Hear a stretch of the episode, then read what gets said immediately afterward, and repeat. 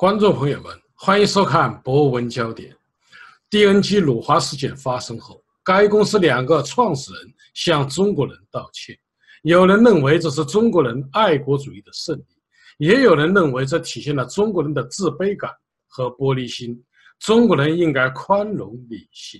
香港人如何看待该辱华事件？曾在香港也发生过 DNG 公司所谓辱港事件，香港人是如何处理的？下面有请彭凯先生。彭先生，香港人如何看待 DNG 公司辱华事件？在香港也是，呃，也是一个在近段时间一个主要的关于大陆方面的一个新闻报道。那么这种报道呢，也不是说特别的，呃，重大，作为一个重大问题。那么只是在无数的那个中国大陆的出现的一些新闻，特别是一些有趣的新闻方面呢，呃，是作为一个这样的类别来处理的。那么香港人呢，也比较习惯大陆这种这样的爱国精神了，因为特别是近些年来，中国这个要崛起啊，这个中国政府这个动员全国之力啊，这个培养这个大家的爱国心呐，这个香港人也。呃，比较习惯了这种这样的一种宣传了啊。那么在香港的社会上呢，就是有呃几种不同的反应。一个就是说，在亲中的那个建制派的人士中间呢，他们当然是呃比较支持中国大陆的那个市民啊、国民啊、消费者啊，对这个呃那个 DNG 这个这个辱华这种这种言论呢。呃，这种反对啊，这种抗议啊，或者是那个抵制这种行为，他们这个建制派当然是支持的，因为这个 DNG 这个这个老板呢，呃，在网络上，呃，一方面又要推销他们的那个产品，但是又对中国不敬啊，说是对中国人民那个不敬这种东西呢。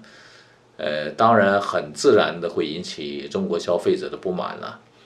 那么这个建制派的人呢，他们觉得现在中国呃也开始强盛起来，那个那个外国啊，这个欺负中国这个历史了已经是过去了，是吧？现在中国是没人没人敢欺负的，呃，华人与狗这个时代呢早就已经过去了。所以现在如果有外国人呢，又希望在中国赚钱，但是又呃。又很不注意，或者是这个不顾国民情绪的这个说中国人说中国的一些坏话呢，这个是不能够接受的。那么香港的民主派人士呢，这个他们当然，呃，对这个事情呢也有一些不同的看法，因为所谓民主派人士，他们都是一些比较，呃，倾向于这个西方呃价值观的，呃，一些受过西方教育。呃，而且比较偏向这个西方意识形态的一些人呢，他们对中国的这种爱国的含义啊，就是有一些不同的看法。呃，他们呃觉得好像这个电机这个老板说的一些东西呢，都属于这个个人这个的言论自由这个范畴吧。那个在行为上，他们并没有侵犯这个中国的主权，也没有呃犯法啊。呃，应该是可以包容啊，因为毕竟是他们个人的一些呃个性啊，一些个性张扬啊，一些那个情绪表露啊，但是跟他们本身的作品，跟他们这个名牌品牌的一些产品，这个是没有直接关系，所以他们觉得这种呃爱国的一种行为呢，抵制的行为呢。就是可能是有点那个过火啊，这个是民主派人士有一种这样的感觉。一般的香港市民呢，我就发现呢，就是，呃，他们也是作为一种很有趣的事情来来来这个理解这个新闻，还有看这种热闹了。呃，因为他们也知道这个大陆这个爱国主义热情啊，还有民族主义这个情绪啊，这几年是比较高涨，不也不单止这几年了，也就是中国。在历史上啊，都是比较呃偏重于这个那个爱国主义热情的一种教育啊，呃培养啊，还有这个民族主义这个情绪啊，这个香港人觉得这个也无可厚非啊，这个是中国大陆一个特点，也跟自己没什么太大关系了。那么香港人呢，这个有自己的生活生活方式，也有自己的制度了，因为香港呃所采用的是资本主义制度嘛，这个呃生活方式也有自己在常年啊这个不同于中国大陆的方式。他们对这个呃品牌的认识啊。呃，这个有自己独特的呃一些了解和看法，因为香港的国际市场呢，这个市市面上什么国际品牌都有，这个基本上在中国大陆现在有的外国品牌，香港都有，而香港有一些国际品牌呢，大陆可能还暂时没有，所以香港人对这个国际品牌的见识还是比较多的。呃，他们呢就不是太看重于这个品牌这个。公司的老板的个人行为，啊，这个你这个老板什么，他们有时有些根根本就不认识这些老板，对吧？也不会计较这个老板是谁，他们主要是看这个品牌的本身的价值。那么他们也知道，这个凡是艺术家呀、设计师啊这些人呢，都是有自己独特的风格和个性了。那经常有一些很出位的，都很正常，他们都很理解。因为如果这些。呃，艺术家呀，呃，这些这个不同于凡人的这种这种设计师啊，他们要呃生产出一些呃很有风格的呃作品的话呢，他们的行为模式本身就跟平常人是是不一样的。呃，如果一样的话，就不一定能够产生这种优秀的作品了。所以，香港一般的市民呢，他们对这个品牌的老板的行为呢，他们不是特别的。呃呃，在意不不是特别的介意，而他们主要是看重一个品牌它本身的质量，它本身的呃所富呃含有的这种呃这个品牌的风格，他们比较看重这个。那么这个事情出来以后呢，在我我发现那个前两天，呃有一份报纸就是有一篇评论文章了，这个。是近期谈论这件事情，呃，比较醒目的呃一篇文章，是吧？其他的呃文章都不是特别的讲到这个事情。那这篇文章呢，在讲到这个，呃，叫做“惹不起我的国”啊，就是说现在觉得中国大陆人惹不起了，现在那个中国好像强大了啊，惹不起了。那么中国人近百年来这个心态上一直都呃背负着有这个华人与狗不得入内的这种这种一种自卑的心理，呃，那么现在呢，中国人呢，中国大陆人呢，就对这个自己啊在世界上这个形象啊是越来越敏感，就觉得呃外人呢对自己的评价呀，自己的那个一些好话或者坏话都比较敏感。那么，所以那个为了迎合这个中国这个这个巨大的市场吧，呃，国际上的一些企业啊或者个人呐，甚至是国内的企业，呃，都必须有充分的这个政治敏感度，啊，所谓政治敏感度，就是说你的行为、你的言论、你的呃广告，都要符合中国的国情啊，如果不小心。就会遭到批评或者抵制，呃，就是中国大陆呃一句很有名的呃话，就是说你不能够赚着中国人的钱而砸中国人的锅，啊，这个已经成为一种这个社会的共识。消费者的面前呢，就是也有一句就是说国家面前无偶像这样一句话，就是说你再好的品牌，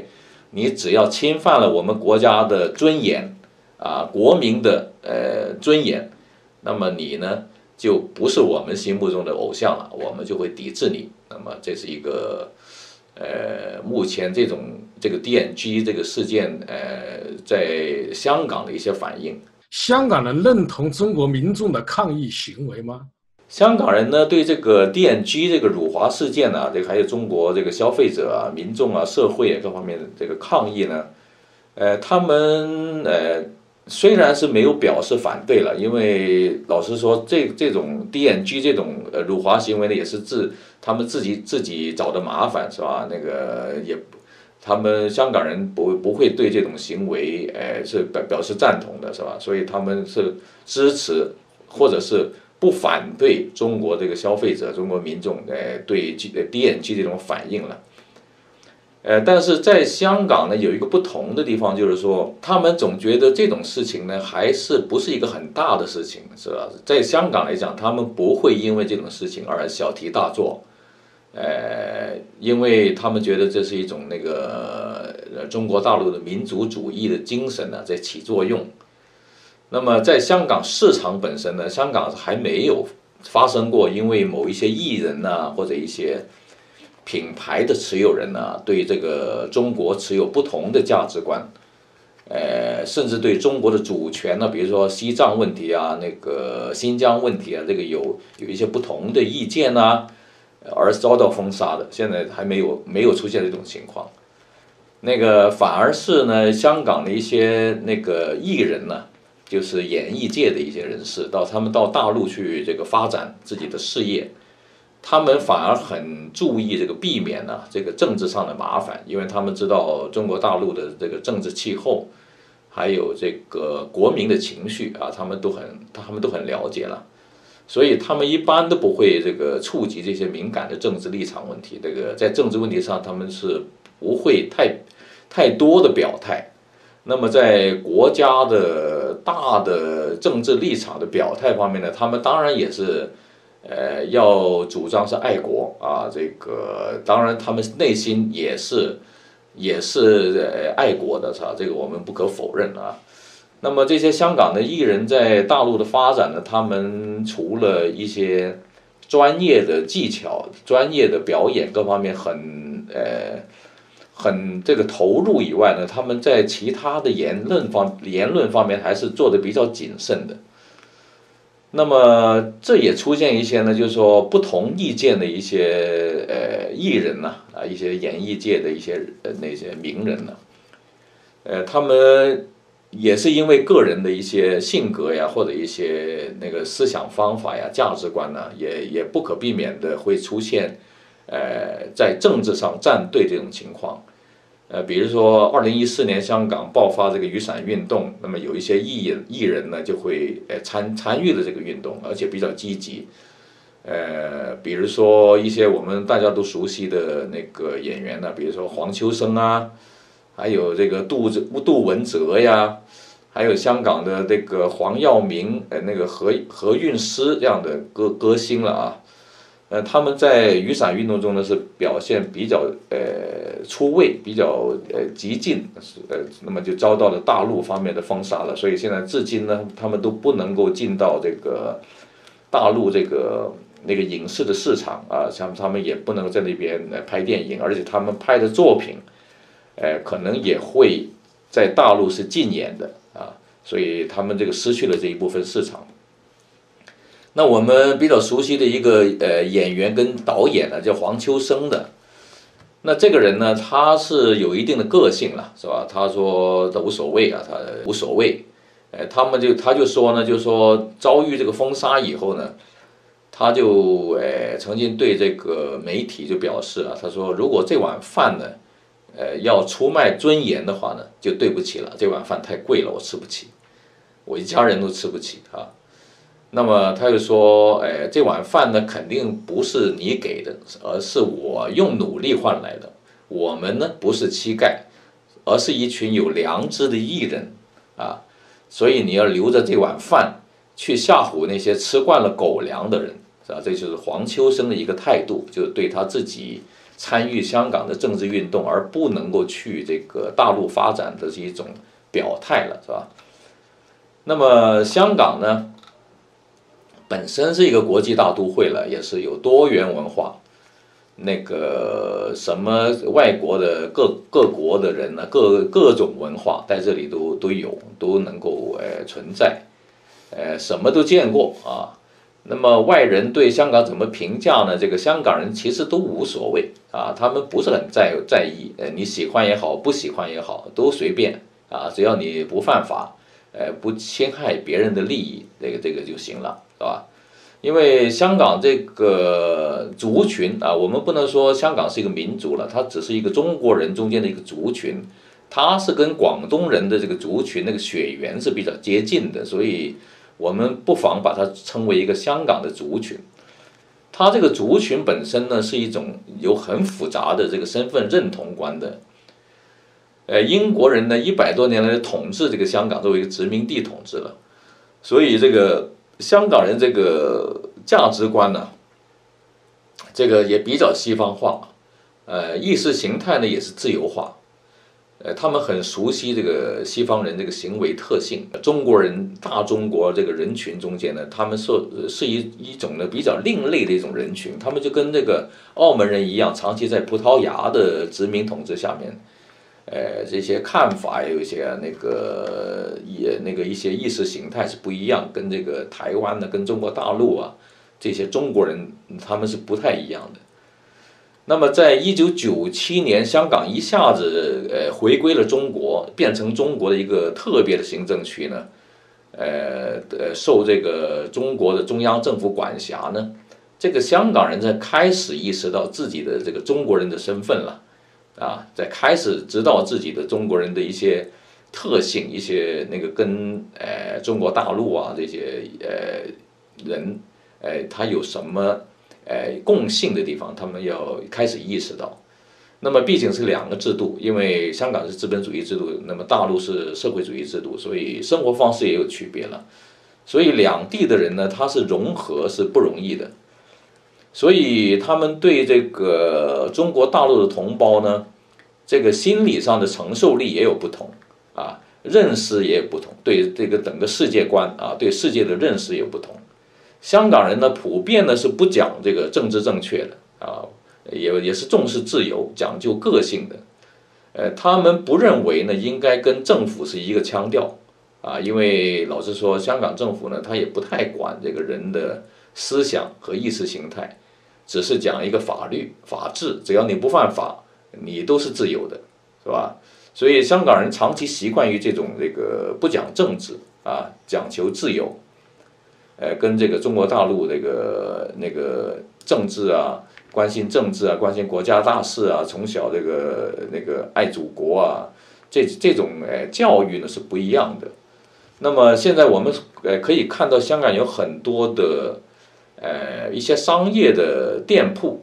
啊，他们也是按照自己的个性、自己的呃特点来设计的。比如说有很多咖啡店啊，我们注意到近期都有很多。我们就称这些咖啡店呢，就是属于有特色的咖啡店啊。那么有一些咖啡店的老板呢，他本身有一些政治主主张的，比如说他们支持呃那个民主派的一些诉求，呃支持真普选啊，支持这个雨伞运动啊，甚至，呃甚至有一些老板呢，他是支持那个香港独立的。那么这种呢，这种主题呢，他们就会体现在咖啡店的那个装饰上。因为我也去过一间旺角的那个楼上咖啡店呢，它那个店不大，大概是八十平方米左右，对。那么它就挂有这个香港，呃，不是中国的呀，那个比如说香港要独立啊这样的横幅在上面，所以，呃，这些东西呢也没有违反香港的法律了，反正他们那个也不是公开活动啊，只是一个作为一个装饰。呃，奇怪的就是说消费者他们的顾客在这里。吃东西也不太注重这个，呃，不再关心他挂了什么旗子啊，挂了什么照，呃，那个挂照片呢，还是在那吃，主要是东西好吃就行啊。这个这个这个香港消香港本地的消费者，他也是有这个特点啊，我们也注意到。那么香港这个地方呢，确实是一个很自由的地方了，这个各种各样的呃想法说法。啊，言论都可都可以在这里呃生存，那么很多外国人呢就比较喜欢在香港住了，他们觉得很自由，就跟他们自己的国家一样啊，生活方式都一样，呃，对政治呢不需要很敏感啊，你关心政治也好，不关心政治也好，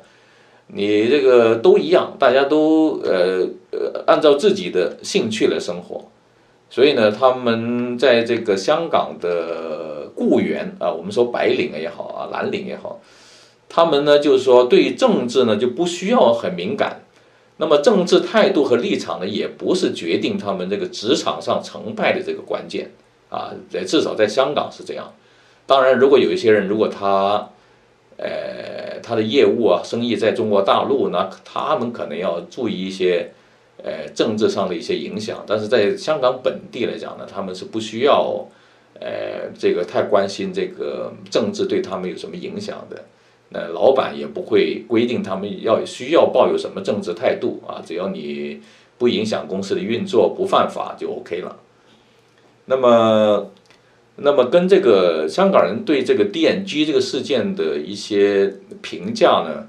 呃，也是跟他们本身的意识形态是有关了。刚才我们也讲了，因为香港有那个外国人呐，有有几十万外国人在香港生活，如果再加上有一些香港人持有外国籍的，因为香港是允许有双重国籍的，那很多香港人本身也拥有美国啊、加拿大、澳洲的一些国籍的。我估计这个人口加起来起码都有一百万啊！那香港有七百多万人口嘛，所以这个国际化的这个大都会、大大城市，这个这个特点那么突出的话呢，香港对这种政治上的一些言论呢，他们是还是按照比较自由的这个标准去衡量，呃，他们也不喜欢大陆的那种政治挂帅啊。他们本身就不关心政治，而且他们香港人也不自卑，也不自负啊，所以自然就不太呃在意别人是怎么看待自己和那个和评论自己的哦。这个他们香港人也有一种这样的想法，就是说，呃，落后的地区和发达的地区呢，这个人呢，还是存在一种自卑或者和自信这个落差的啊。呃，比如说你说上海啊，上海人。呃，对，跟这个中国的小县城的人一样，上海人呢，就他们自己传统上来讲，一般都是，哎，觉得自己不错啊，自信心很强，那看不起别的地方的人啊。所以你说小县城的人、小地方的人，你说上海人什么坏话，攻击他什么，上海人真的不是太在乎，因为他本身心里就觉得很自信，是吧？反而是一些小县城的人呢，就他们觉得很自卑。啊，呃，看那个自己小县城嘛，是吧？来到大城市，是吧？很容易怕别人看不起。如果你这个大城市的人对他们，呃，有一些看不起啊，或者怎么样啊，他们会觉得恼羞成怒啊，他们会会跟你这个急，是吧？这种就是小县城人的心态。那么同样，强国人啊，对这个落后的国家，一些非洲部落啊，那么发达国家当然是不在乎了。你这个非洲部落的人，你这个弱的国家讲我们。而且发达国家的坏话啊，怎么呃那个说我们这不好那不好？他们其实发达国家的人并不在乎，就是就等于美国人这样，你怎么讲他他无所谓。但是如果你是非洲部落，你跑到非洲部落去，你这个不注意讲话啊，那个看不起他们啊，或者侮辱他们，那你这个轻则给人家赶走，重则可能命都没有，是吧？这个，我想，这个香港人也是有这样的发达国家人的心态啊。他们对于一些落后地方的人的一些言论，呃，或者其他人，他们都无呃，他不是不是很在乎。香港是否也发生过类似卢港事件？如何处理？那么 DNG 这个事件呢？这个其实，呃，在香港是呃发生过一次，那是二零一二年左右。二零一二年，那个这个不是因为 DNG，呃，有什么辱华的言行，或者老板做错了什么事情，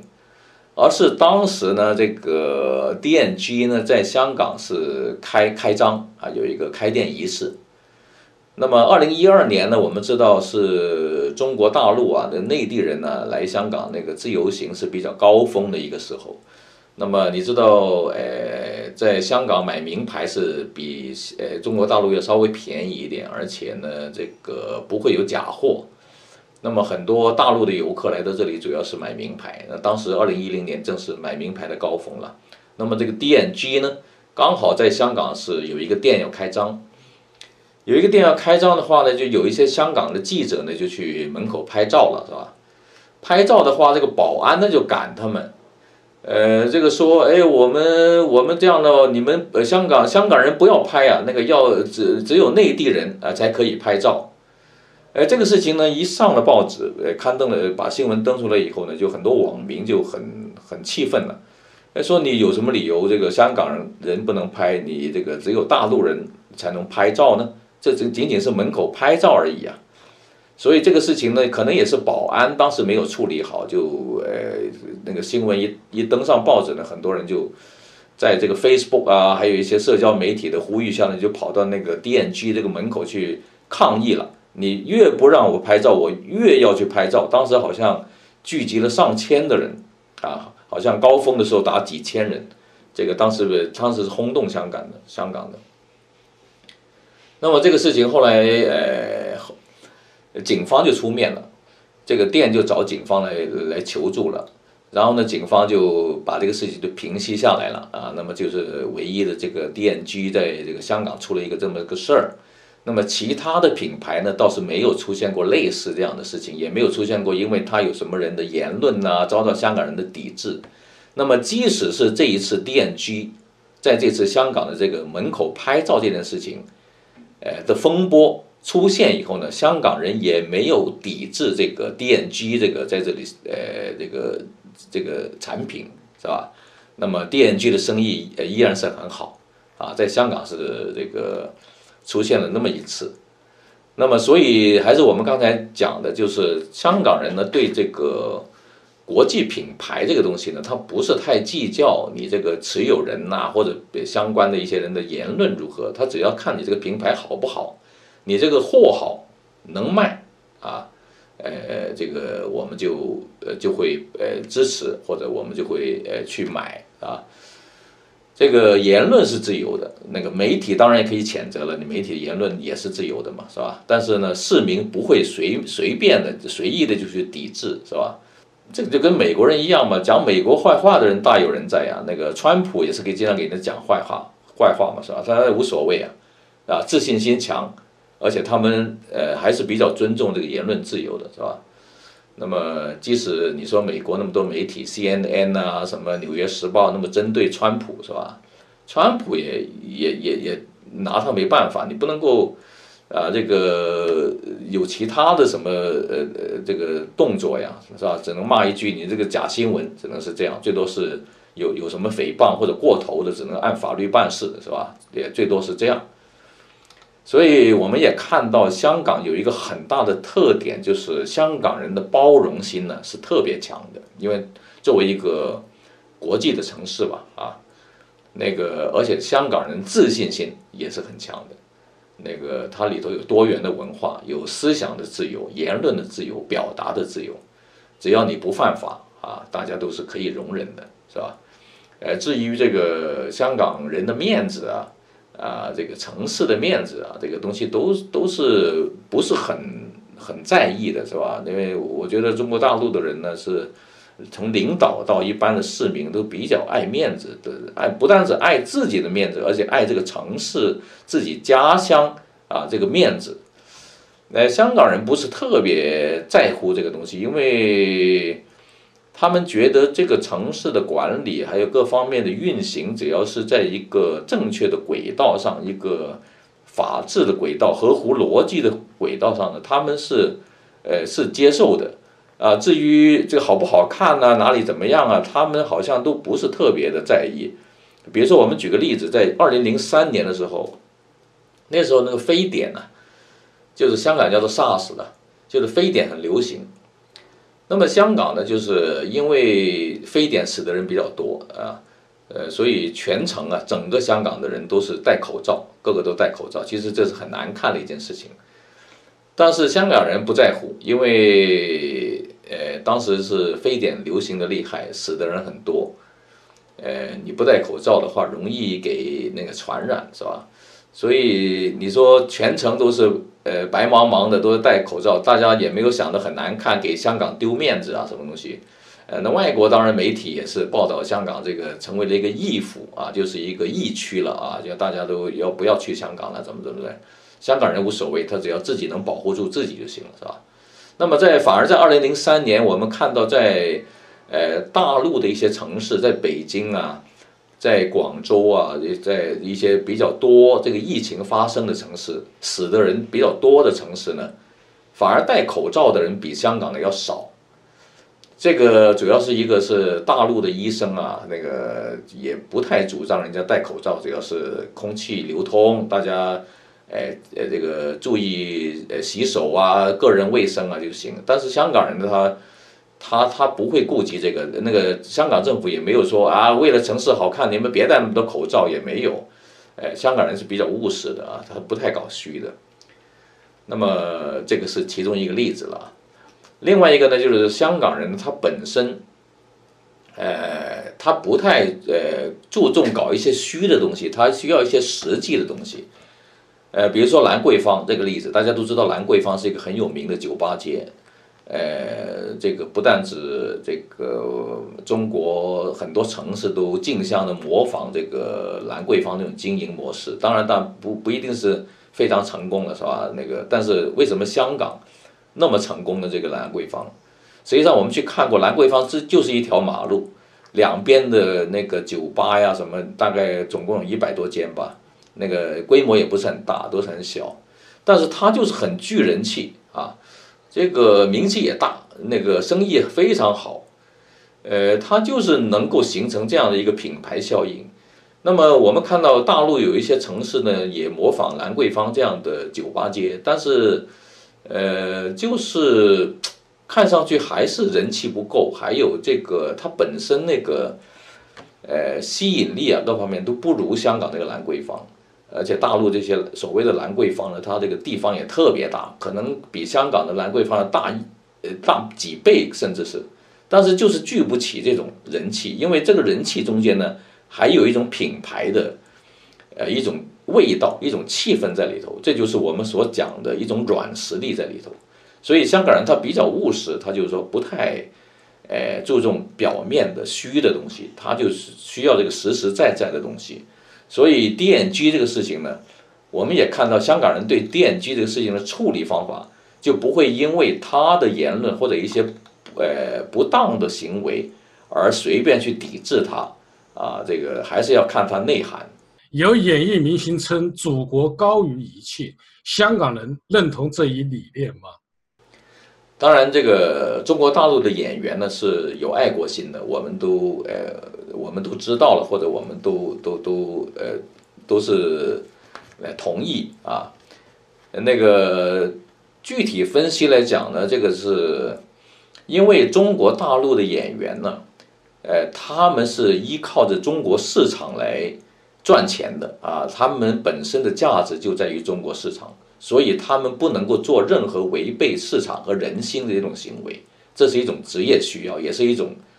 政治正确吧？我们叫做演艺圈里的政治正确吧，是吧？如果你不爱国，没有爱国的表现啊，你就会受到你的粉丝或者你的呃当地的政府所排斥，那你这个演艺的生涯也就受到影响。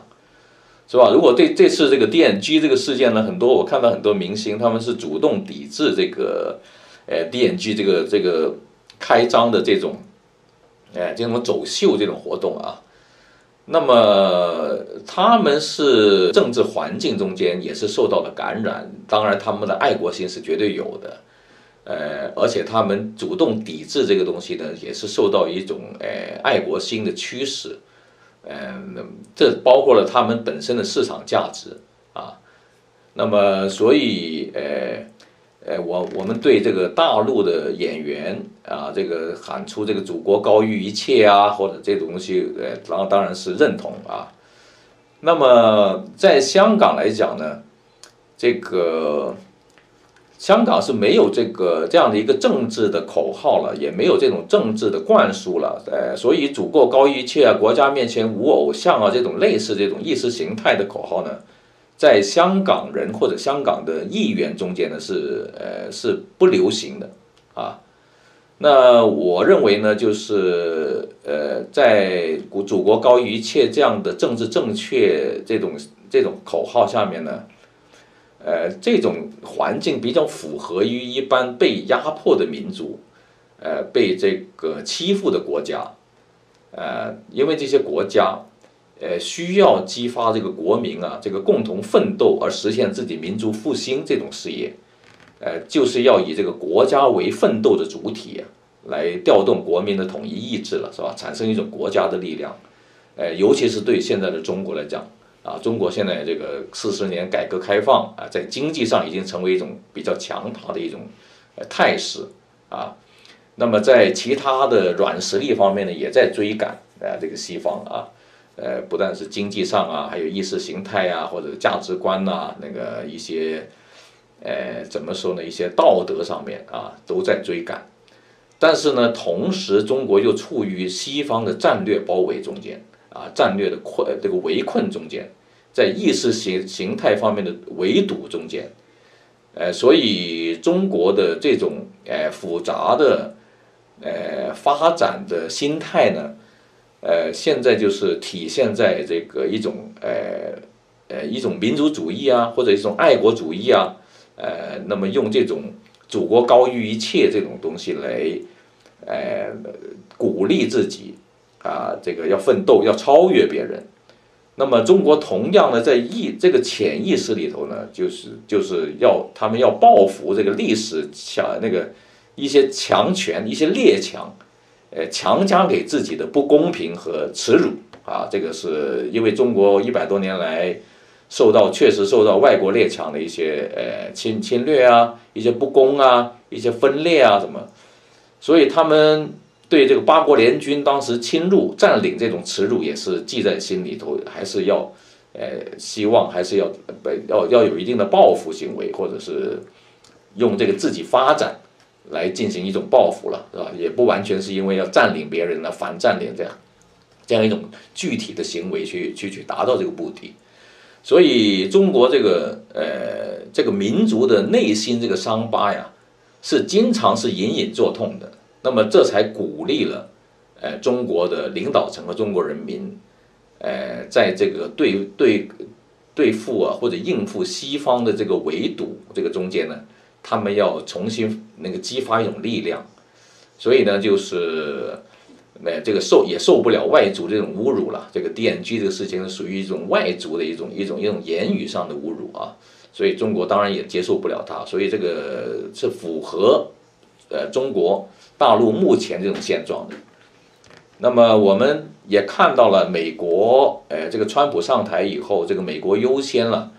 这个追求霸主地位啊，那个利益先行啊，呃，这种呃这种态势啊，那么这种呢，就是属于一种呃怎么说呢，是一种霸主地位的维持，一种利益的追求。啊，他不想给那个后来者超越啊，美国人民呢也觉得自己很优越啊，别人都不行，所以别人怎么讲自己不在乎啊，那个自信心很爆棚了，是吧？因此在那个法律下呢，美国是拥有充分的自由。那么 DNG 这种事情呢，在美国呢根本不算什么事情啊，因为在香港也不算什么事情，连总统都可以随便给人家讽刺啊、谩骂，是吧？那么。所以说呢，我这个个人认为啊，对这个中国大陆对 G DNG 这种反应啊，或者报复也好，抵制也好呢，呃，有它的国情需要，有它的民情需要，呃，这个香港是不具备这种环境，当然也不会出现这种情况。那中国大陆虽然出现这种情况呢，我觉得也是自然。呃，但是我觉得呢，就是对电机的抵制呢，就是应该是见好就收，就是说不要永久的抵制，因为毕竟还是一个品牌，品牌毕竟有一定的市场，所以呢，我觉得你惩罚一下也就算了，就是差不多就行了，因为他们也不断的道歉啊，等他们道歉的差不多也就可以了，就不可能永远的封杀，啊，我我觉得最多几个月吧，等这个气消了以后，这个也就差不多了啊。那个，因为我们也要知道，别的品牌，他们是没有讲坏话，没有讲什么这个网络上有什么侮辱，但是并不表示人家品牌的人持有人内心就是很积极、很正面，他们可能内心对中国也是有看法啊，这个也也可能比这个 DNG 这个老板讲的更更难听，但是人家没讲出来，人家可以掩饰啊，表面客气啊，是吧？内心你怎么知道呢？所以呢，真正要消除别人的那个负面的看法，啊，对中国、对国民，呃，要消除外族对对这个中国的看法，就需要自己强大。那么这种强大呢，当然是包括自己的包容心要强，要谦逊，要自信，要有一个自由的环境，要有一个民主的作风，啊，这样才能形成一个这个高的素质。我们讲这个是国民素质还是国家素质？那么这个当然需要多年的形成了。对于中国来讲，所以我们呃要真正消除别人自呃别人对自己的负面看法呢，还是需要从自己做起。啊，这个是我们呃未来呃不管是中国市场也好，中国这个政治也好，呃是需要在这方面加大努力的。彭凯先生认为，大陆人对 DNG 事件的反应可以理解，但公司创始人的言行。并不等同于公司言行，大陆人不应反应过激，否则不同文化背景的人会觉得与中国人打交道很困难。真正爱国应该关心国家的命运和民族的未来，祖国高于一切还是自由高于一切？我们应该思考。好，各位观众朋友，今天的节目到此，感谢您的收看，也感谢彭凯先生。